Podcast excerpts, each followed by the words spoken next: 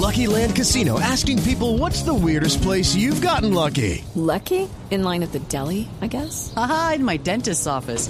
More than once, actually. Do I have to say? Yes, you do. In the car before my kids' PTA meeting. Really? Yes. Excuse me, what's the weirdest place you've gotten lucky? I never win and tell. Well, there you have it. You can get lucky anywhere playing at LuckyLandSlots.com. Play for free right now. Are you feeling lucky? No purchase necessary. Void where prohibited by law. 18 plus. Terms and conditions apply. See website for details. Conciencia sobre nuestra vida cambiará la suerte de esta pandemia. Agradecemos a cada uno de nuestros clientes por ser esos aliados estratégicos que siempre han estado allí. Sientan la plena confianza que nuestra relación no se verá afectada por esta coyuntura. Nuestras plantas de harina de trigo, maíz y nuestra división de pasta, galletas, café y cereales continuarán operando como siempre. En todo momento estaremos dispuestos a garantizar un excelente servicio. En Organización Solarte, trabajamos pensando en usted. Hola, soy Toya Montoya. Quiero invitarte a que recorras conmigo los 10 destinos de Colombia que junto a Caracol Televisión visitamos en Viajeros por Naturaleza, una serie web que explora los tesoros naturales más sorprendentes del país. Acompáñame y encuentra tu destino en viajerospornaturaleza.com. Estás escuchando Blue Radio. Hoy es el día perfecto para disfrutar de un desayuno en familia. Es tiempo de cuidarnos y querernos. Banco Popular. Hoy se puede, siempre se puede. Para ti, que eres parte de la generación que lo merece todo, que nos viste crecer y nos llenaste de inspiración, tenemos la oferta Diamante del Banco Popular para pensionados, que te acompaña y te permite alcanzar todos tus propósitos. Visita nuestras oficinas y solicita tu cuenta Diamante, CDT, Presta Ya, tarjeta de crédito Diamante, Casa Ya y disfruta de todos los beneficios que tenemos para ti. Banco Popular, hoy se puede, siempre se puede. Somos Grupo Aval. Vigilado Superintendencia Financiera de Colombia.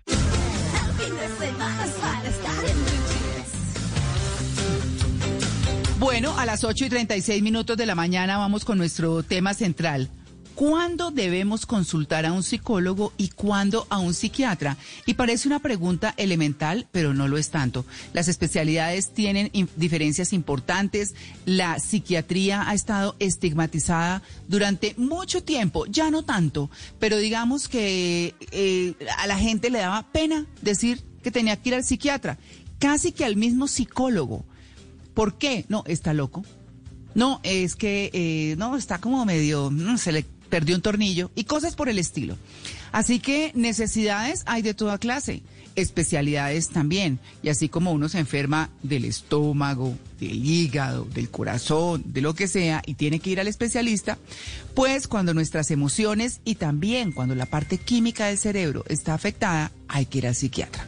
Pero eso mejor nos lo cuenta nuestro invitado de hoy, el doctor Javier Tomás Morales, es docente del programa de psicología de Unicervantes, psicólogo de la Universidad Autónoma de México, psicoterapeuta con enfoque, enfoque, enfoque cognitivo-conductual, dirigido a adolescentes, adultos y parejas con trastornos del estado de ánimo y trastornos de personalidad. Doctor eh, Javier Tomás Morales, muy buenos días. Muy buenos días, ¿cómo estamos? Pues bueno, bien, eh, yo creo que lo primero que habría que decir es cuál es la diferencia entre un psicólogo y un psiquiatra. Ok, muy buena la pregunta. Bueno, primero tenemos que entender que el psiquiatra va a hacer tratamiento farmacológico, ¿sí? Va a usar psicofármacos y los psicólogos eh, no solamente dan terapia, sino también psicoeducación y consejería. Pero si me lo permites, y para aclararle a nuestra amable audiencia, eh, me quisiera em, regir bajo la Organización Mundial de la Salud, que dice que las personas somos seres biopsicosociales. Entonces, la parte biológica, digamos que el psiquiatra se adentra un poco más en esa parte biológica y en lo psicosocial, el psicólogo. Esto no quiere decir que no hay mm, un ámbito común, ¿no? Incluso hay, hay trastornos que ambos profesionales conjuntamente tratan también. Ya daría ejemplos al respecto. Claro, yo, yo le quiero preguntar, ¿cuál- qué, qué es la salud mental? Es decir, ¿cuándo empieza uno a detectar que tiene un problema de salud mental? Excelente tu pregunta. Hay gente, sí, hay, hay gente que va por la vida y nunca supo que tuvo un problema de salud mental. Bueno, porque no se había identificado, porque no se reconocía, porque no tuvo la curiosidad de ir al médico. Eh, eh, o al psicólogo o al psiquiatra, en fin, ¿qué es la salud mental y cuándo se pide ayuda? Excelente tu pregunta. Bueno, eh, tomando como base lo que yo había comentado previamente, si la Organización Mundial de la Salud nos define como al ser humano en general, ¿no? Como psicosocial, es decir, tenemos un componente biológico, uno social, eh, psicológico. Esto, a su vez, si lo miramos de cerca, implica más áreas. Cada uno de nosotros como personas nos movemos en un área laboral, familiar, de salud, social, amorosa, académica. Entonces, cuando hay un equilibrio entre todas estas áreas, se dice que estamos en bienestar y esto implica la salud mental.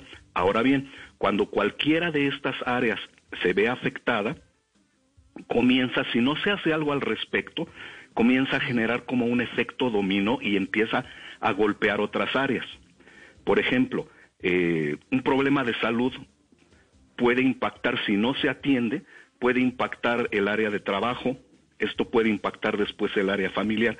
Entonces la salud mental es este bienestar cuando hay un equilibrio entre todas esas áreas. No habla, por ejemplo, de una salud como la ausencia de enfermedades, etcétera, sino como un equilibrio. Igual la salud mental es un equilibrio entre todas estas áreas. ¿Me hago entender? Sí, sí, Más sí. o menos. Sí, señor. Sí, no, está muy bien. Está muy se bien. debe Malena. ir, sí, doctor, ¿y cuándo se debe ir al psicólogo? Cuando una Excelente. persona puede considerar que debe ir al psicólogo. Pues cuando alguna de estas áreas, por ejemplo, se ve afectada, vamos a suponer eh, el área emocional, ¿no? Una persona comienza a detectar que un enojo, por ejemplo, en alguna situación que ocurre, tiene que fijarse si dura mucho, por ejemplo, ese estado de enojo, ¿no? ¿Cuántas veces en una semana puede enojarse una persona? Si te dice, bueno, tres o cuatro veces, ¿y cuánto le dura ese enojo? Dos horas o más. Eh, ¿Con qué facilidad se activa ese enojo? No es como el umbral. No sé, es, es como ustedes cuando pasa un avión y, es muy sensible la alarma de un carro, empiezan a, a pitar, ¿no? Cuando pasa un avión, porque es muy fácil que responda, ¿no? Igual en una, en una emoción como por ejemplo podría ser el enojo, si de una manera muy fácil se le activa el enojo y además dura mucho, y además es eh, varias veces a la- en una semana, estaríamos hablando de que ahí ya la persona requiere atención de un profesional como el psicólogo. Porque esto empieza a impactar, como decía, en otras áreas. Por ejemplo, una persona que se maneja con ese mal genio empieza a tener problemas en su trabajo, problemas a nivel académico, problemas con su familia. Esa es una de las razones. Eh, hablando del estado de ánimo, por ejemplo, a veces la persona también tiene ideas de que su vida no vale nada, de que la vida es una porquería y apesta, ¿no? Por ejemplo, como un tango gris, ¿no? Sí. Sí, claro. etcétera. En ese, en ese tipo de, de situaciones, ante una pérdida, por ejemplo, ¿sí? Una pérdida de, puede ser hasta desde una mascota, un ser querido, también eh, es importante, ¿no? Si este proceso de duelo natural que pasa cuando hay una pérdida significativa, pasa el tiempo y la persona no logra retomar su vida, también en ese momento es importante acudir a un, a un profesional de la salud. Claro, doctor, y en ese sentido, ¿a partir de qué edad es recomendable visitar el psicólogo? Y en ese sentido, ¿deben los colegios, ya sean de primaria o de secundaria, tener ese servicio de psicología para niños y adolescentes? Muy puntual esa pregunta porque pareciera que solamente los adultos, ¿no? O personas muy trastornadas ya que están demenciando por una edad avanzada o algo así. No, eh, como había dicho antes, eh, el psicólogo también ofrece consejería y psicoeducación.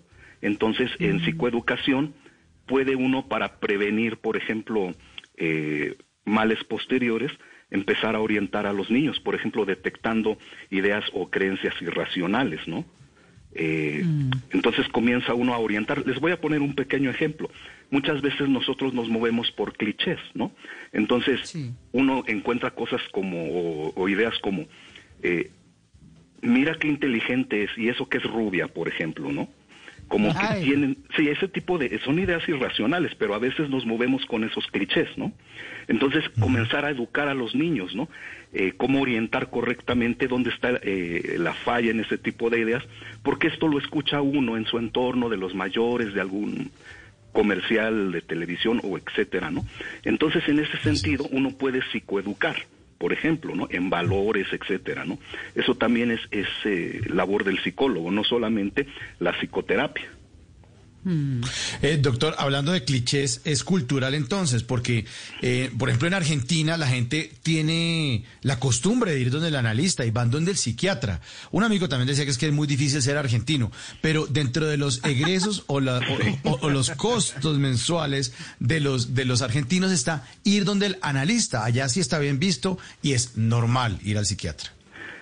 Bueno, eh, lo que pasa es que también hay que, hay que tomar en cuenta que no todo eh, este tipo de problemas eh, son materia del psicólogo. Por ejemplo, como les decía, los psiquiatras se caracterizan así, grosso modo, en los tratamientos farmacológicos, en específico el uso de psicofármacos. Les, no sé si sea conveniente, yo creo que sí, dar algunos ejemplos de aspectos muy pertinentes que son tratados psicofarmacológicamente. Por ejemplo, alucinaciones, ¿no? Este tipo de, situaciones requiere medicamento. Por ejemplo, cambios del estado de ánimo muy bruscos, ¿no? Como el trastorno bipolar que tiene una fase maníaca, es decir, muy efusiva de la persona o una parte muy deprimida. Entonces ellos andan entre uno y otro, ¿no? De un polo a otro. Hey guys, it is Ryan. I'm not sure if you know this about me, but I'm a bit of a fun fanatic when I can. I like to work, but I like fun too. It's a thing. And now the truth is out there. I can tell you about my favorite place to have fun. Chumba Casino. They have hundreds of social casino style games to choose from with new games released each week. You can play for free anytime, anywhere and each day brings a new chance to collect daily bonuses. So join me in the fun. Sign up now at ChumbaCasino.com. No purchase necessary. BGW. Void were prohibited by law. See terms and conditions. 18 plus. También ayuda mucho eh, el psiquiatra en este tipo de, de trastornos. Por ejemplo, sí. ideas recurrentes, ¿no? Que son uh -huh. todos esos pensamientos intrusivos. Por ejemplo, que hay un, por decir algo, ¿no? Algo muy tirado de los cabellos como que hay un gato muerto debajo de mi cama, por ejemplo, ¿no? Y por más que yo lucho y lucho contra esa idea, mm. no logro erradicarla, ¿no? Cuando son estos... Eso es psiquiátrico. Eso sí, es psiquiátrico. eso es psiquiátrico. Uh -huh. Eso es psiquiátrico. Uh -huh. Por ejemplo, claro. también cuando hay una irritabilidad elevada, ¿sí? Que yo ante, ante una situación, digamos, neutral, que se puede manejar tranquilamente, respondo de una manera muy in intensificada. Por ejemplo, si alguien no me mira bien en la calle, pues cualquier persona lo ignora y ya, ¿no? Pero, por ejemplo, si ante eso yo me enciendo, ¿no? Y ya trato mm. como de querer agredir, es decir, responder de una manera muy, muy eh, intensificada, entonces en ese sentido también pudiera ser que eh, un psicofármaco me va a ayudar. O claro. incluso dificultad para mantener la atención, para focalizarla, aunque me interese el tema, aunque yo me quiera meter, pero no soy capaz yo de poder concentrarme y focalizar esa atención, ahí también es terreno del psiquiatra, ¿no? Por claro. ejemplo, o el insomnio. Claro. Por ejemplo, el insomnio no me refiero a que a veces tengo dificultades para dormir en la noche y luego duermo por raticos en el día. No, no me refiero a ese, a ese digamos, um, dormir a deshoras o a, o a, ese descontrol horario, no. Cuando hablo de insomnio, hablo de una persona que no consigue dormir, aunque de día no duerma, de noche no es capaz de conciliar el sueño. Esto, esto de la higiene del sueño es muy incapacitante. Esto también es competencia del psiquiatra. Qué desgaste, qué desgaste. Simón. Eh, ¿Qué tan conveniente puede ser llegar a consultar al psicólogo con muchísima frecuencia. Y quiero decir, porque de pronto puede que uno no genere como esa fortaleza mental y quizá entonces todas sus acciones y toda su vida dependa de los consejos o de la guía que le dé, pues obviamente un profesional de la salud mental, pero, pero de pronto puede que se nos acabe esa capacidad de maniobra o esa autonomía para tomar pues nuestras propias decisiones y termine siendo a veces contraproducente. Mm, es una pregunta que tiene varias implicaciones. Voy a tratar de ser lo más claro y al mismo tiempo de dar una correcta respuesta a, la que, a lo que usted plantea. Depende el tipo de motivo de consulta por el que voy. Por ejemplo, eh, esto que usted está diciendo me hace pensar en un trastorno de la personalidad, por ejemplo, por dependencia. Estas personas, vamos a suponer, tienen una idea de sí mismas de que son incapaces de enfrentar solas a la vida. Por eso es que muchas veces buscan parejas que eh, no siempre son las más idóneas y entonces puede haber maltrato y es como la típica persona de pégame pero no me dejes, ¿no? Entonces, este tipo de personas cuando acuden al profesional, hay esa tendencia a generar dependencia hacia su terapeuta. Entonces, eh, hay que orientar a la persona, conforme va avanzando el tratamiento, también hay una parte donde la persona eh, se le mete en un proceso para irse desapegando hasta del terapeuta. Dependerá del motivo de consulta. Ahora, por el contrario, hay otro tipo de trastorno de personalidad, por ejemplo el paranoide, en donde la persona es muy desconfiada y es difícil que por motu propio, es decir, que por su propia voluntad vaya a visitar a un psicólogo, porque son muy desconfiados, ¿no? Por ejemplo. Entonces dependerá mucho del motivo de consulta. ¿Me hago entender en esa parte? Que sí, señor, claro que sí, señor. es, bueno, yo, yo quiero preguntar, es que suena, es decir, uno dice psiquiatra y psicólogo, entonces el psicólogo ah, mm, tiene que ver mucho con la emocionalidad y tiene que ver mucho con nuestros sentimientos y nuestras cosas, lo que uno podría decir que podría manejar.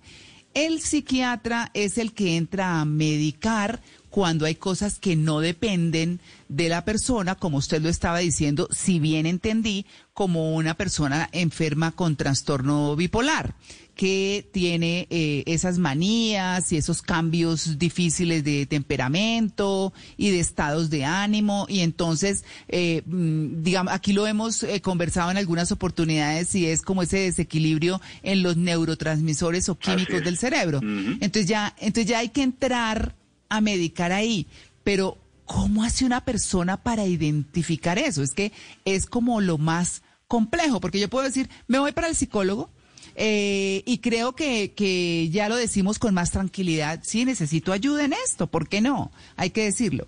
Eh, para el psiquiatra hay un poquito de prevención, por lo menos en Colombia todavía, eh, y sin embargo ya se dice más abiertamente, pero ¿cuándo acudo a cada uno de los dos en palabras muy sencillas? ¿ok? Al psicólogo, cuando usted quiera manejar asuntos de ideas, cambiar su forma de pensar, recibir cierto, eh, cierto entrenamiento, como por ejemplo, eh, no soy capaz de sostener una entrevista de trabajo. Bogotá, eh, perdí. Entonces, en ese sentido, ¿no? Cuando se trata de que la persona adquiera ciertas habilidades o maneje cierto tipo de ideas o aprenda a monitorear sus ideas, sus emociones, a controlarlas, ¿no? Eh, que sí depende de la voluntad de la persona, digamos, que puede ejercer un control.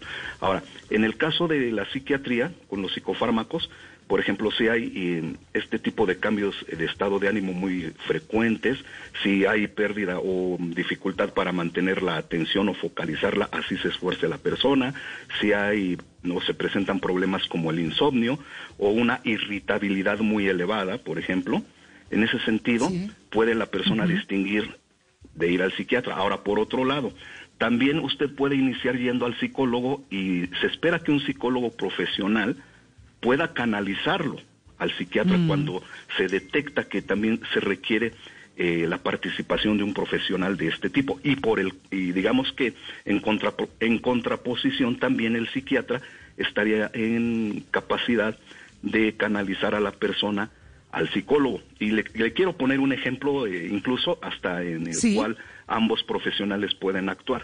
Por ejemplo, hablemos de la depresión, algo que es muy recurrente, que es una, un, un trastorno del estado de ánimo que puede llegar a ser incapacitante. O sea, la depresión es tan común, pero además tan problemática.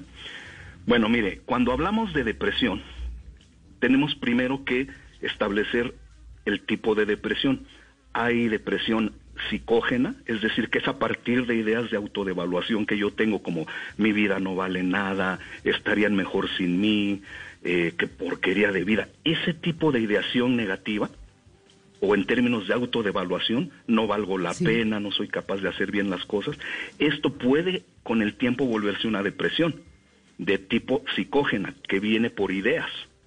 También hay una que es eh, endógena, que es, como usted había dicho, porque hay déficit en algún neurotransmisor.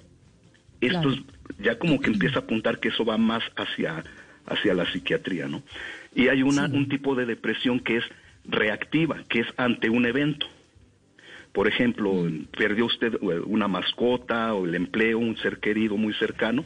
Ante eso, la persona puede entrar en un proceso eh, depresivo. Aquí lo, lo, curioso es que una depresión psicógena puede volverse endógena o una endógena o reactiva puede volverse psicógena. O sea, están como muy interconectadas. Entonces, ¿qué pasa? Que en un proceso depresivo la persona pierde interés por las cosas que le interesaban y comienza una deflatación de sus sistemas en que si esto se agrava, la persona ya no es capaz de levantarse de la cama, ¿no? Y entonces empiezan a alentar sus procesos, incluso el cuerpo también comienza a manifestarse, siente el cuerpo pesado. Y aquí también es donde interviene el psiquiatra. A veces eh, un, antidepresivo lo que hace es levantar los sistemas para que entonces el, el psicólogo también pueda hacer su parte porque digamos que un medicamento no cambia las ideas de una persona, ¿me hago entender? Te levanta los sistemas, pero no te cambia las ideas. Hay que tener mucho cuidado, por eso hay casos en que trabajan estrechamente tanto el psicólogo como el psiquiatra, porque digamos, si, hay si hay ideación suicida y la persona entra en un, en un estado profundo de depresión, no tiene, vamos, le tiene que pedir un pie permiso al otro, ¿no? Para poder caminar la persona está tan mm. deflatada, tan, digamos que eh, siente tanta, tanto peso que ni siquiera es capaz de levantarse y pegarse un tiro, por ejemplo, ¿no? Perdón que sea tan gráfico, ¿no? Pero a veces, si no hay ayuda, por ejemplo, de un psicólogo, si la persona levanta sus sistemas mediante psicofármacos, ahora sí tiene como que los sistemas biológicos eh, al alza, y entonces si va y se hace el salto del tequendama, ¿no? O, se arroja o, se, atenta contra su vida. Entonces, en ese sentido, también es importante que ambos profesionales estén, en, hay casos en que trabajan conjuntamente. Bueno, tal vez eh, uno podría decir, eh, eh, doctor Javier Tomás Morales, que por lo menos acudir a alguno de los dos que ellos direccionan a donde debe ser, porque, porque porque no es tan fácil eh, como decidir, pero hay que empezar por alguien, por lo menos, si se siente que se necesita ayuda, ¿verdad?